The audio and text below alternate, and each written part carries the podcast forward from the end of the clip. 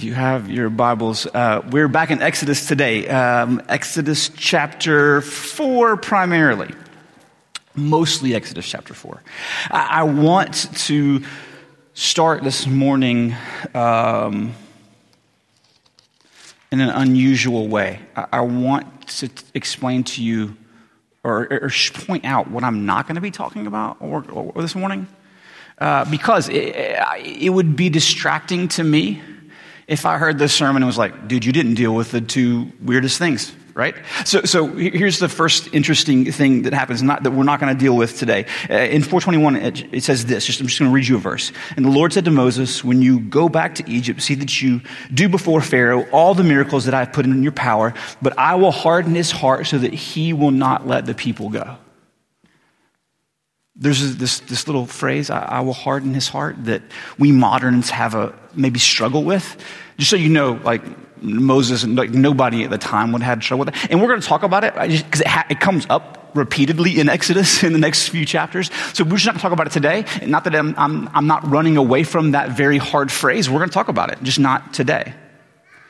There's another passage, group of verses we're not going to talk about this morning, uh, or, or, probably ever on a Sunday morning, it, because it's just the weirdest. It might be the weirdest verses in the Bible. I, I, don't know. It's it's pretty. It's up there. If it's not the weirdest, top five.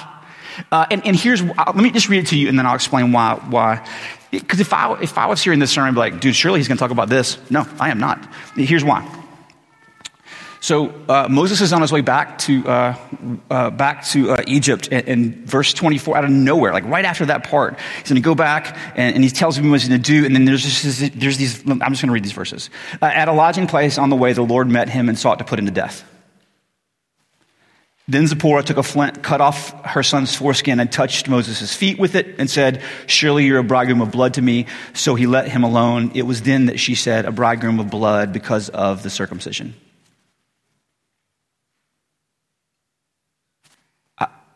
I, I don't know.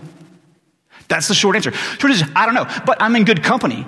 I'm in good company not knowing. Uh, as I've been researching and studying for months, like about like what, like walking through Exodus, basically everybody since the earliest writings we have from Jewish uh, uh, uh, uh rabbis about this text, they're all like, hmm, like I don't know.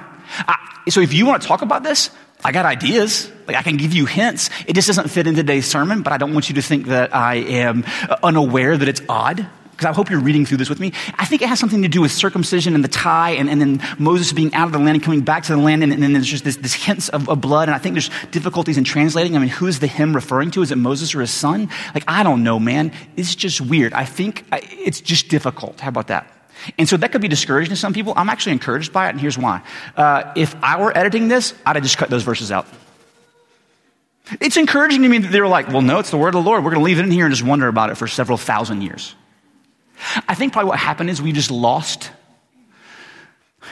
I think that probably, I think other people read it early on. I'm like, oh, well, this makes sense. Blood, you know, bride, bridegroom of blood. Sure, of course. And we just maybe lost that. There's some translation difficulties there as well, tied to some things that maybe were uh, in their head that are not in ours. It doesn't change anything theologically for us. I think it does really just, just hint to some things that are, that are about to happen. It has to do with his line. The child needed to be circumcised, who was in Midian, brought back into Egypt. I, like, because it's just a really weird idea that God calls Moses to do this thing, and then on the way to do the thing, God tries to kill him?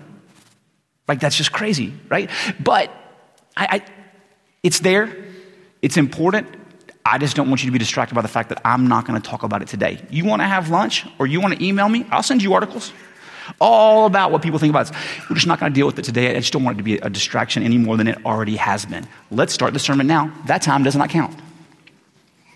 So here's where we are. We're in this story in Exodus. Uh, Exodus is this it's this narrative, right? It's a story uh, about this thing that God has done. And here's, here's one of the reasons that it's so important to us is because it's in Exodus that we learn this foundational thing about God's nature. Uh, which is that he is a God who saves his people, acts inside of time and space on behalf of his people to accomplish their salvation, and that he fulfills the promises that he has made. That we learn this foundational thing about the nature of God, which is he saves undeserving people that are struggling and suffering. That's it. It's so foundational. And we see so much. It's so rich because it's told in this story. It, it, it's back in Genesis, we hear this story about how God is going to save the whole world. He has this plan that He's going to redeem everybody. He's going to bless the whole world through the descendants of this guy named Abraham. And so that promise just follows his family line. It goes from Abraham to his son Isaac, and from Isaac to his son Jacob. Jacob gets renamed Israel, so it's kind of confusing. With, sometimes if you're reading the Bible, it sounds like Jacob is a nation. Yeah, like it, Jacob and Israel, those are names are, are used kind of interchangeably. So you have this nation of Israel, his 12 sons. They end up out of the land that God promised Abraham that he, would, he was going to have, and they end up in this land of Egypt through this amazing story. This guy named Joseph, one of his uh, Jacob's sons, they end up in Israel. God rescues them by bringing, sorry, end up in Egypt. God rescues them by bringing them down to Egypt during a famine. And then over time, one of the things that God promised Abraham that he would be a great nation, it begins to happen. It's not in the land, but it begins to happen inside of Egypt. They become numerous. They just, over generations, they just become um, really numerous. And, and, the Pharaoh, the king of the land, doesn't remember. They have a new, a new king, a new ruler, and he doesn't remember this Joseph that was so important to the saving Egypt. He just looks around and sees all of these, this immigrant group that are becoming really numerous. And he begins to become nervous about it. So he decides he's going to, he says he's going to deal with them shrewdly, right? Uh, he's very much painted in the beginning of Exodus as this snake right? Almost like the one that we saw in the garden uh, that tries to manipulate and, and control and, and, trick God's people to try, uh, that, that instead of blessing them, and, and, he decides to curse them instead. So he, he just, he, he enslaves them. And then they keep growing more numerous. And so he tells uh, this group of people, this, this group of women, hey, listen, don't, when they have a baby, don't, don't kill all the boys. Uh, and that doesn't work because they, the Egyptian servants, they, they fear God more than they fear Pharaoh. And so um, they make excuses. And then the bravery of these, this two Israelite women and, and, Pharaoh's own daughter, this guy named Moses, this baby named Moses, is, is rescued out of the water and saved, uh, even though he's, Pharaoh's commanded that all of the babies be thrown into the Nile. All all the baby boys, male boys, male boys, all the male boys, anyway, all the baby boys are thrown into the Nile he floats down this river into Pharaoh's own house. And, and, so that's what's happening. And Moses grows up. This guy named Moses grows up in Pharaoh's house. Uh, and one day, he, he, just knows, right? He knows that he is an Israelite, that his, his brothers, his, he's a descendant of this guy named Abraham, and he sees them being enslaved. And he just kind of grows up without a home. He commits a crime, kills this guy, has to flee because Pharaoh's trying to kill him, and he ends up in Midian. He's been in Midian for 40 years or so when chapter 3 happens. He's probably about 80 years old. And he's just a sheep herder. He's keeping sheep for his father in law. And one day he's wandering around the desert uh, and he comes near what's called the, the uh, mountain of God. And he sees this really weird thing. He sees a bush on fire, but it's not burning. And so he, he, comes near, and it's God appearing to him. This is uh, the fancy word is theophany. It's an appearance of God, somehow God making his presence known. God, who is outside of time and space, through time and space, who is everywhere, somehow makes to those of us trapped in time and space his presence known to them. And the way that he makes his presence known is, is to Moses is through a bush that's not burning, and there's a bush that's on fire but not burning. so there's a lot of debate about what this means. Uh, this is a side note, too. This is, this is the second one of the morning. What about this? You get to the end of Exodus and this amazing thing happens. They built this tabernacle and God descends on it in a cloud and all the people are afraid. God says like, hey, listen, I'm going to come live among you. And the people are like, no, hard pass on you living among us because we've seen you descend on the mountain like a fire and you're consuming fire. How would you come and live in the midst of us? In Leviticus, this is kind of the answer to that question. Like, how is a holy God going to dwell in our midst? A God whose fire consumes all that is not righteous and pure, how, all that is not holy. How it just it, it, it gets rid of it because he can't have that because he's just so holy and pure. How is that God going to live in the middle of us sinners without consuming us? I wonder if this little this little visit to this mountain and this bush burning is kind of a picture of that. I am a God who consumes but makes ways for you, makes ways for me to be in your midst without consuming you. I wonder if that's just a hint. I, I, I don't know. But it makes me think about like God in our midst, God in our life. How does He exist in our hearts? How can He live in my life with my sinful heart? without consuming me. I think the story is going to unfold further, and we're going to find out it has to do with sacrifice. By I think, I mean I know that's what's going to happen. So anyway, yeah, he, the, God call, sees him on this mountain, and he speaks to him out of this bush. And so Moses comes near, and God says, like, you're on holy ground, so take off your shoes. And so he begins to talk to him. So I'm going to start in three. I know, I know that we're going to go through four, but I want to start in three because uh, what happens here uh, next, what happens next in God's talking to Abraham is, or sorry, in talking to Moses is very fascinating. Uh, God says to him in verse 7, this is three, chapter 3, I've seen the affliction of my people, I've heard them crying, I know they're suffering, and I'm going to deliver them. I'm going to take them out of the hand of Egypt, uh, uh, the Egyptians. I'm going to take them to the promised land, and I, I'm going to rescue them. And Pharaoh is going to oppose me, but it's not going to matter. And, and you're going to go do this. And this is long. And then verse 11, Moses says this Who am I that I should go to Pharaoh and bring the children out of Egypt? He asks a very legitimate question. I, I hear what you're saying, and I'm all for you delivering my brothers and my sisters in Egypt out from the land of Pharaoh. I'm for that. What does that have to do with me? Like, I, I don't know if you've noticed, but I'm an 80 year old man wandering around the desert with a bunch of sheep. Like, what, what does that have to do with me? And, and then, listen, God answers. There's so much God talking in this. We think this is about Moses, but like it's so much of God just unfolding what he says. He says, he just, he says, you know, what, uh, what does that have to do with me? I, who am I? Like, I grew up in Pharaoh's house, but not that Pharaoh's, and the Egyptians rejected me. Not only that, I, I, tried to save my people one time. I tried to do good for them and, and for the Israelites, but, but they rejected me. Like, why would you send me back? If there's anybody there, back there, that remembers me, they remember me as the guy who murdered an Egyptian, buried him in the desert, and ran from Pharaoh. That's what I'm known for. Who am I to go and talk to them? I'm not an Egyptian. I'm not a Pharaoh. I'm a sojourner in a foreign land. Why would you send me? And this is what God's response to this. He says, He says, it's so good. It's so good. Verse 12, he says, But I'll be with you. Then Moses says this like, if I come to the people of Israel and I say to them, the God of our fathers has sent me to you, and they ask me, what is his name? What am I going to even say?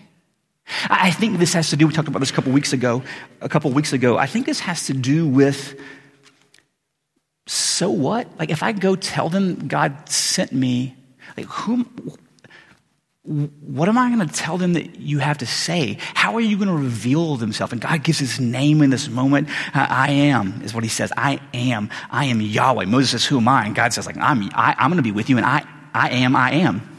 I am the God who is, who was, and who will always be. I'm going to do these things. And he, he, un, he, lays out again this long explanation of what he's going to do, of how he's going to deliver the people, how he's going to fulfill his promises. He's going to drive out the people ahead of them when he brings them in the promised land. He's going to do all of these things. He says, Moses, they're going to listen to your voice. You and the elders of Israel, they're going to go to the king of Egypt and, they're going to, and you're going to say, The Lord, the God of the Hebrews, has met with us. Let us go three days into the journey that we may sacrifice to our God. But I know the king of Egypt. He'll not let you go unless compelled by a mighty hand. So I'll stretch out my hand and I will strike Egypt with all the wonders that I'm going to do in it. And after that, he'll let you go. I will give this people favor in your sight uh, of the Egyptians. And when they go, they're not going to go out empty. Every single woman shall ask her neighbor and any woman who lives in her house for silver and gold, for clothing, and you shall put them on your sons and on your daughters, and you're going to plunder the Egyptians. He says, This is what you go. This is who I am. I am the God who will lead you out by my mighty hand. I'll be opposed by Pharaoh but it won't matter at all. Not only are you going to go out, not only are they going to listen to you, not only am I going to take you to the promised land, but you're not going to go empty handed. You're going to actually plunder the Egyptians on the way out. You're just going to ask for stuff and they're going to give it to you. You're going to fill your pockets with it and walk out of this land. That is what I'm going to do. That is who I am. That's what you go tell them. And then, chapter four, Moses' response. Then Moses said, But behold, they will not believe me or listen to my voice, for they'll say, The Lord did not appear to you. This is what he says. He says, I'm going to go to them and I'm going to say, Hey, uh, God appeared to me and spoke to me. And they're going to say, Okay, yeah, whatever, Moses. They're going to think I'm a crazy person. And I got to be honest, I'm not so sure I'm not. I'm talking to a burning bush. I might be losing my mind. You want me to go back there and just say, Hey, I talked to God and he came and told me told, told me to tell you these things, they're not going to believe me. Which I would argue is a very reasonable objection. A stranger shows up that's been gone for 40 years, like, oh, you've been wandering around the desert for 40 years tending sheep and God spoke to you. We believe you. This is what God says. The Lord said to him, What is that in your hand? And he said, A staff. and he said, Throw it on the ground. So he threw it on the ground. It became a serpent. Uh, uh, uh it became a serpent. Uh, and Moses ran from it. Sounds like a hero, doesn't he? But the Lord said to Moses, Put out your hand and catch it by the tail. So he put out his hand and he caught it by the tail, and it became a staff in his hand, that they may believe that the Lord, the God of their fathers, the God of Abraham, the God of Isaac, and the God of Jacob has appeared to you. Again, the Lord said, Put out your hand inside your cloak. And he put his hand inside his cloak. And when he took it out, behold, his hand was leprous like snow. And then God said, Put your hand back inside your cloak. Put his hand back inside his cloak. And then he took it out, and behold, it was restored like the rest of his flesh. They will not believe you, God said, or listen to the first sign, they may believe the latter sign. If they will not believe either, even these two signs, or listen to your voice, you shall take some water from the Nile, pour it on the dry ground, and the water that you shall take from the Nile will become blood on the dry ground. He says, Listen, if, you, if I go back, what am I going to do? What, they're not going to believe me. And God says, I'll give you signs. I'll give you signs. When you do the signs, they'll believe that you're from me. Okay? And this one, what Moses responds. uh, that's, I made that. That's not in the text. I'm, I'm assuming that's how Moses did it. Uh, oh, my Lord, uh, I am not eloquent, either in the past or since you've spoken to your servant. I'm slow of speech and of tongue. Then the Lord said to him, Who has made man's mouth? What, who makes him mute or deaf or seeing or blind? Is it not I, the Lord? Now, therefore, go, and, and I will be with your mouth, and I'll teach you what you shall speak. And Moses said, Oh my God, oh my Lord, would you just please send somebody else? I love this. Like he has all these reasonable excuses. Like they're not going to believe me. Like who am I? I'm, I'm, not, I'm not the right guy. And then he comes back and he's like, hey, like I'm, I'm going to be with you. And he says, you know what? They're not going to believe me. Like, like who am I going to tell you? Who am I going to? What am I going to say that you're going to do? And he explains what he's going to do. And Moses is like, right, yeah, okay, but they're not going to believe me. And God's like, I'm going to give you signs so they'll believe you. And Moses says, right, right, yeah. I'm just not real good at talking. Words, me, good, no, together. And God's like, I made your mouth. Like, if I, am going to send you to do a thing, I'll be with your mouth. I'll tell you what to say. I didn't ask you to write a speech. And then Moses just says this Yeah, I, I don't want to. Could you just, just pick somebody else? Go be with their mouth. The anger of the Lord was kindled against Moses. And he said, is there not Aaron, your brother, the Levite? I know that he can speak well. Behold, he is coming out to meet you. And when he sees you, he will be glad in his heart. You shall speak to him. Put the words in his mouth, and I will be with your mouth and with his mouth, and will teach you both what to do.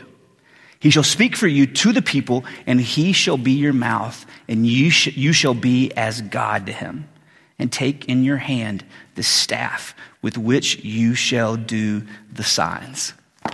So this is the calling of Moses, God calling him from his one, from one life and sending him somewhere else. And so he, Moses has all of these objections. I love how chapter four starts. Chapter four starts with him saying, Look, they're not going to believe me. This is insane. Uh, and uh, they're going to tell me that, like, yeah, God did not appear to you. And God says, What's that in your hand? I love the start of that, chapter four. Uh, because three and four go together, uh, and we're getting into the heart of Moses' objections to this whole thing. And he says, like, what's this in your hand? And Moses goes, it's a staff. And I think, I, I wonder if like that moment, like that Moses is like, it's a staff, man. Because hand means like what are you able to do? It's your hand is your in the Bible is your capacity, your ability. Well, like we still say that today, right? Like, how did you do this? I did it with my own two hands right? It means I accomplished it myself. I, I, I built it. I, I, made it. I did this within the power given to me. I was able to do this. And so God says, Hey, Moses, what's in your hand? And he goes, It's just a stupid stick, man. This is my point. Like there was a time when I was in fighting shape 40 years ago. But since then, I've been wandering around the desert with this stupid stick. It's a stick for nudging sheep, not for talking to Pharaoh. Like, I'm an old man, and you want me to go on this trip and talk to Pharaoh? Why would he even see me? I don't think my own brothers and sisters will listen to me. Why would Pharaoh listen to me? Like, don't you see what I'm capable of? I want you to look at me and what my capacity is. I am just a shepherd. I wanted to be something else one day, but this is all I am. And then God goes on and he performs these signs uh, that he's going to go show the Israelites so that they'll believe him. And these just seem like little magic tricks at first, right? Put your hand in your cloak, take it out. It's different. Uh, uh, uh. Like it seems like a little magic trick, you know? Uh, stick becomes a snake because sticks look like snakes, you know? Pour out water, it becomes blood or milk, whatever. They seem like little magician tricks, except for this.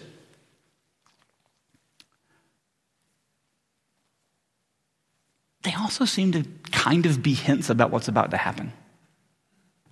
So it's pretty well known uh, in the, that part of the world at that time, uh, even in scripture, but in other cultures as well. The snake was crafty. It was a, uh, it was a wise creature. As a matter of fact, if you kind of like Google pharaohs, that big kind of gold thing is going to show up, right? Like that, big headdress, and there will be a cobra on the hood, on the, on the top, top of it.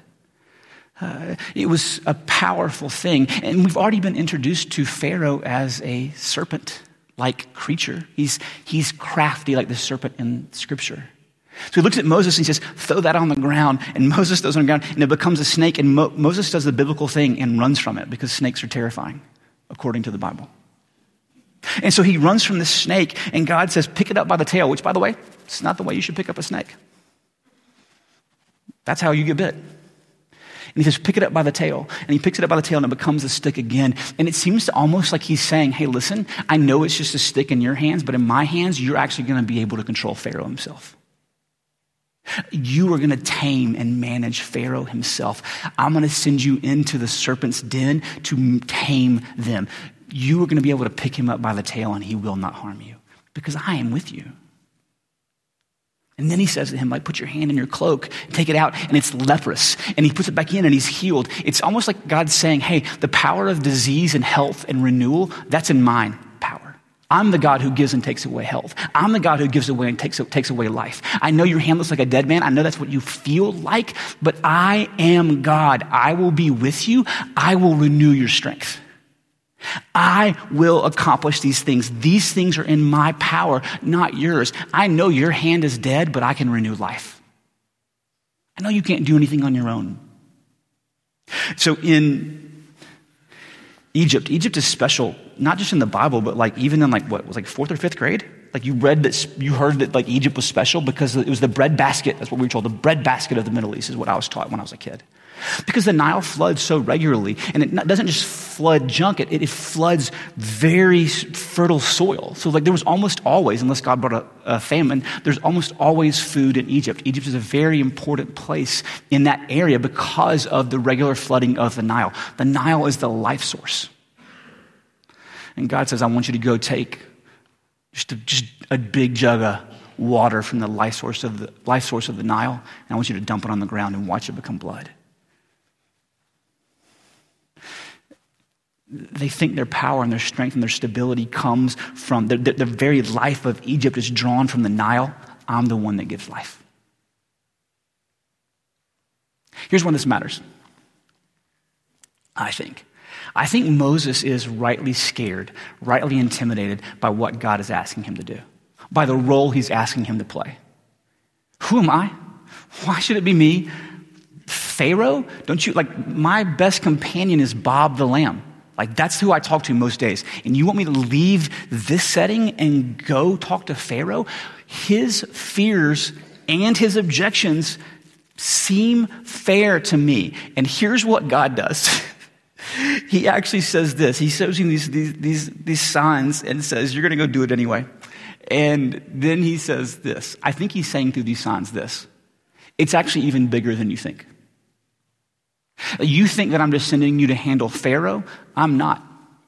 I'm sending you to handle Pharaoh and the entire corrupt system that enslaves my people.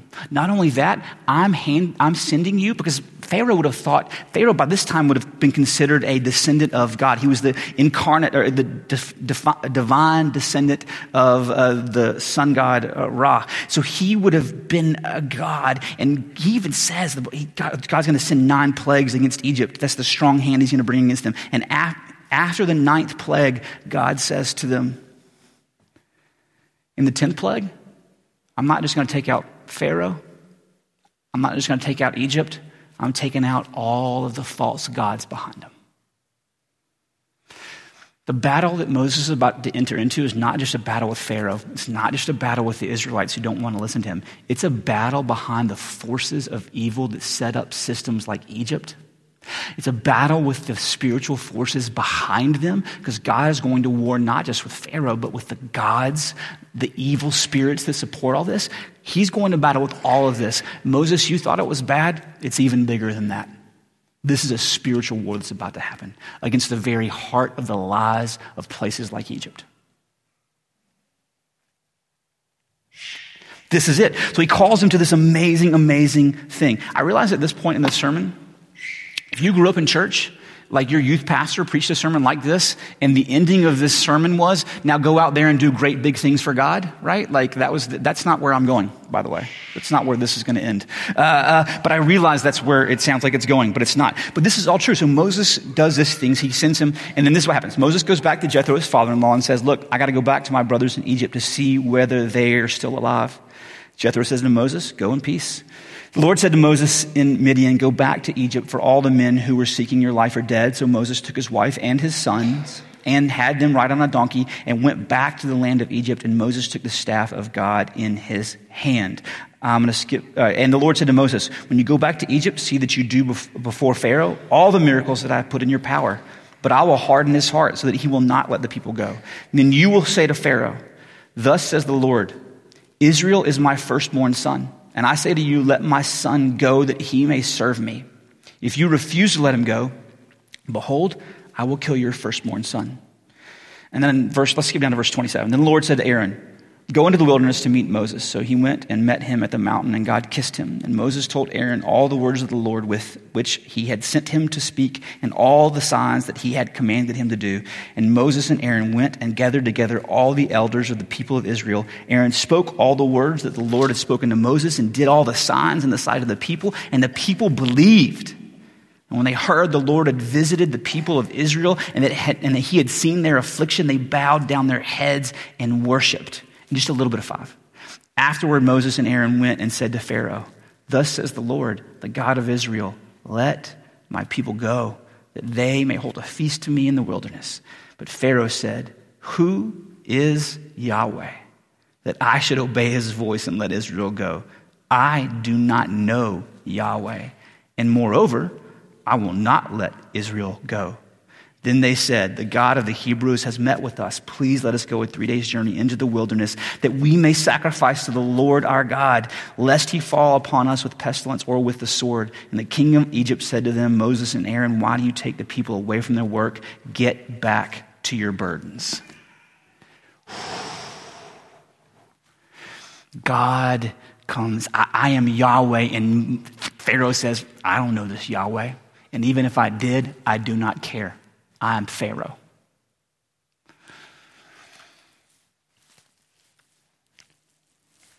We all have this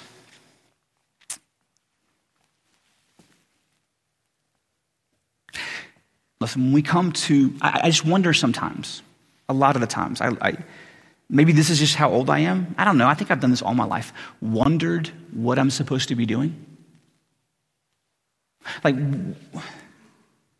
if I am a Christian, if someone that wasn't a believer came to you and said, You're a Christian, and you went, Yeah, and they said, What does that mean? I wonder what I would say. I mean, oh, I think I would give the pro- proper answer. It would mean that my only hope in life and in death is, that I'm not my own, but belong uh, both in body and soul to my faithful Savior Jesus Christ, who has paid for all of my sin Right? I think I would say that, or something to the effect of uh, it means that I believe in God the Father Almighty, maker of heaven and earth. And, and I could explain those things. And they would go, Yes, yes, yes. Those are the things that you believe. What does that mean about your life? How do you live? H- how does that make how you live any different at all? And I think I've struggled with that for a very long time. Like how to answer what difference does it make? If I am called to follow Christ, what is my life supposed to look like? And I've wrestled with that because there's, you know, I've spent times like, well, you know, throwing away all my Led Zeppelin CDs, right? Like trying to just like look as holy as possible, right? Trying to do all the exact right things, not smoking or drinking or any of those things. I don't know. I don't know. Just doing the right things. And then I've spent time going like, you know what? It's not about things. It's not about doing things, you know. I'm saved by grace, not by works. So, you know, just do whatever. And just torn between these two places of what does it mean to live and follow God? I mean, I kind of grew up where I was just thinking that like maybe there's just, here's a question. Let me put it this way. Anybody in here called to be a missionary? To leave here and go to like a live in I don't know Africa? Like, is it is it like uh, anybody besides Matt, who we'll pray for in a minute? Uh, like, I mean, have you thought about that? Like, have you ever considered that? Like, what if God? Like, I'm going to become a Christian. Could He ask me to go like across the world away from my family and be in a place that I don't know? Like I kind of grew up, there was a hierarchy in the way that I grew up, right? Like there were like you, normal Christians, me and me and you, normal Christians, and there were Sunday school teachers like right above that, you know, and then people who actually showed up on Sunday nights, like they were above them. You know, and then, you know, above that was like probably deacons, maybe, no matter what they did, somehow they were right above that. Even they smoked while they counted money outside, right? Uh, and then right above that were like ministers and pastors, you know, and then like missionaries like way up here, right? And you're like, these are like super Christians that you'll never attain this level of like God asking you to do something this big, right? So you're just like, I guess I, if I want to do big things for God, I guess I have to do that, right? I kind of grew up like, do I have to do something like Moses? Which, by the way, doesn't seem like a very heroic character, does he, in this whole conversation? Uh, but the, what, am I, what is it that we are called to do? Because if you are a Christian, if you say, I'm a follower of Jesus, then you're called. Uh, Paul writes this, he says, Not many of you, when you were called, were wise in the ways of the world, eh, but you were called to come and follow Jesus. So if you were called to follow Jesus, how does my life look any different than it did before? Should it look any different if it's not about works? I'm just wondering what it is that my life is supposed to be. And here's what I think I learned from Moses. I read Moses and I'm like, well, I guess I got to do something big and I got to go. I think there's two dangers we can fall into. There's two big things we can, two big mistakes we can make. One is this thinking that being called doesn't mean anything. Thinking that being a Christian doesn't mean you have anything to do with your life. The other mistake I think we can make is that I have to go somehow manufacture something big to do for God and accomplish it with my own hands. I think those are the two big mistakes that we can make. We can just fall into this religious works. Well, I guess I got to go do big things. So uh, growing up, it was like going to pass out tracts at the Galleria, and no matter how embarrassing that was, standing outside the record store, the tape store, tape, you're just passing out, just embarrassed. Or standing, like, you know, if you really love Jesus, you'll just stand up on the lunchroom table and give your testimony in the middle of lunch and have people throw things at you. But it's a big thing for God. Like I felt like I had to, and, and, look, don't get me wrong. If God tells you to stand up on the lunchroom table, you should go ahead and do that. Like, like if God tells you, but is, I felt I was manufacturing these things. These are things that I felt like I, I had to make some big grand gesture to prove to God that I was gonna, that I wanted to be this super Christian. It's just legalism. That's just me trying to hold my salvation and look at God and go, Don't you see all the big things I've done for you? What are you going to do for me? And that is not the relationship we have with the living God. Then also, you get to college and we're just sitting around in bars, drinking craft brews, smoking cigars, thinking how cool we are. Look at our parents who led us to Jesus. Uh, they don't understand grace, you know.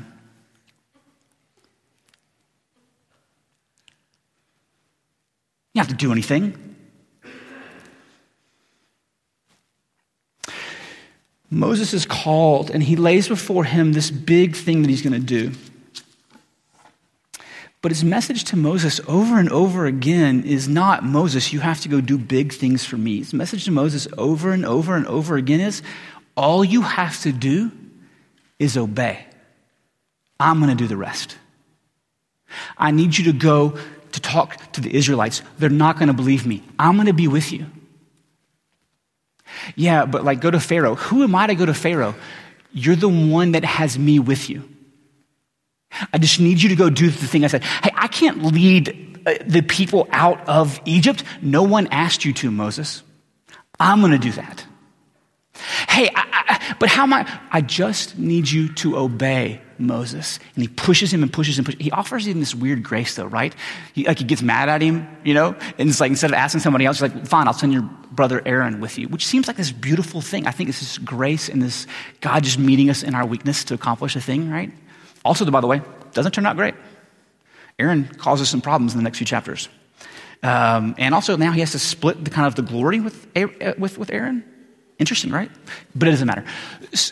All I'm saying is this He calls Moses to just obey and watch what I do. There's going to come this beautiful moment, this beautiful moment in Exodus where they're standing there and, and, and before, and God said, everybody's freaking out because the Egyptians are coming. The most powerful nation on earth is coming after them. And God says this to them like, what are we supposed to do? And God says, I want you to stand still and watch me. Look,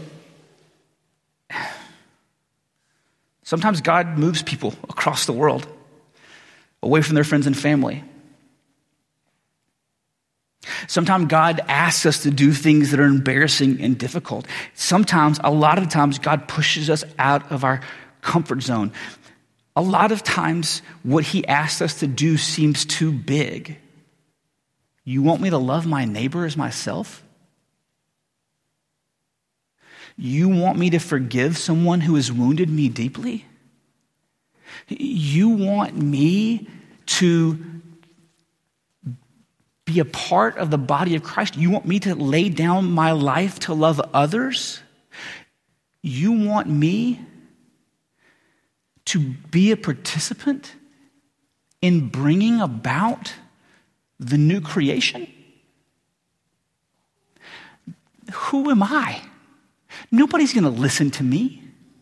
And I have all of these excuses why I don't simply obey. I have all of these excuses uh, why I don't just do the thing that God has placed in front of me in this moment and trust that through my obedience, it's going to be something that He uses to bring about the renewal of everything. It might be moving across the world. He might ask you to move to Mississippi and be a child's minister. Please no. He might ask you to do something terrible that you're just afraid of and, and, and you, you can't imagine doing. Or he might ask you to do something even more terrifying, which is be vigilant because we fight against powers and principalities of this present age with our prayers. He might ask you to love your spouse by laying down your life when they could have, when you could have more for yourself, when you deserve more, and you just lay down your life to love them anyway. When you love your children and you raise them up to be disciples of Jesus, even though you could travel more or whatever. When your neighbor is at work and the cubicle across the street, across the, across the way is just so grumpy and miserable, and you actually just pray for them and figure out how do I love that person well today, and those things like feel like nothing, they feel like, they feel like small little things, and God says, Would you just obey me and see what I do? Not everybody's story is like Moses. These big, grand things. There are other people like the story that I use all the time as an illustration, and I don't even feel bad about it. Uh, Naomi. I love Naomi's story so much. She's just obedient. And God does this amazing thing, and at the end of the story, she's holding this child. Uh, this, she's just long, she just thought she had lost everything, and God blesses her. And her, her, her daughter-in-law has this, this, this baby with this man, and she's holding this child. And at the end of the story, you think, man, look how God has done great things for Naomi. And then there's this last sentence, this last verse in, in, the, in that book, and it says this. It says, and that was the father of Obed, the father of Jesse, the father of David. She was just being obedient and loving people well, being obedient and following God. And God somehow decides that He's going to bring the Savior of the world into the world through this child that she's holding. She never even knows about it. What God does with our simple obedience is unbelievable. We may not get to see it, it may turn out like Moses. I don't know. I know that the safest place for us is in God's will because He is with us.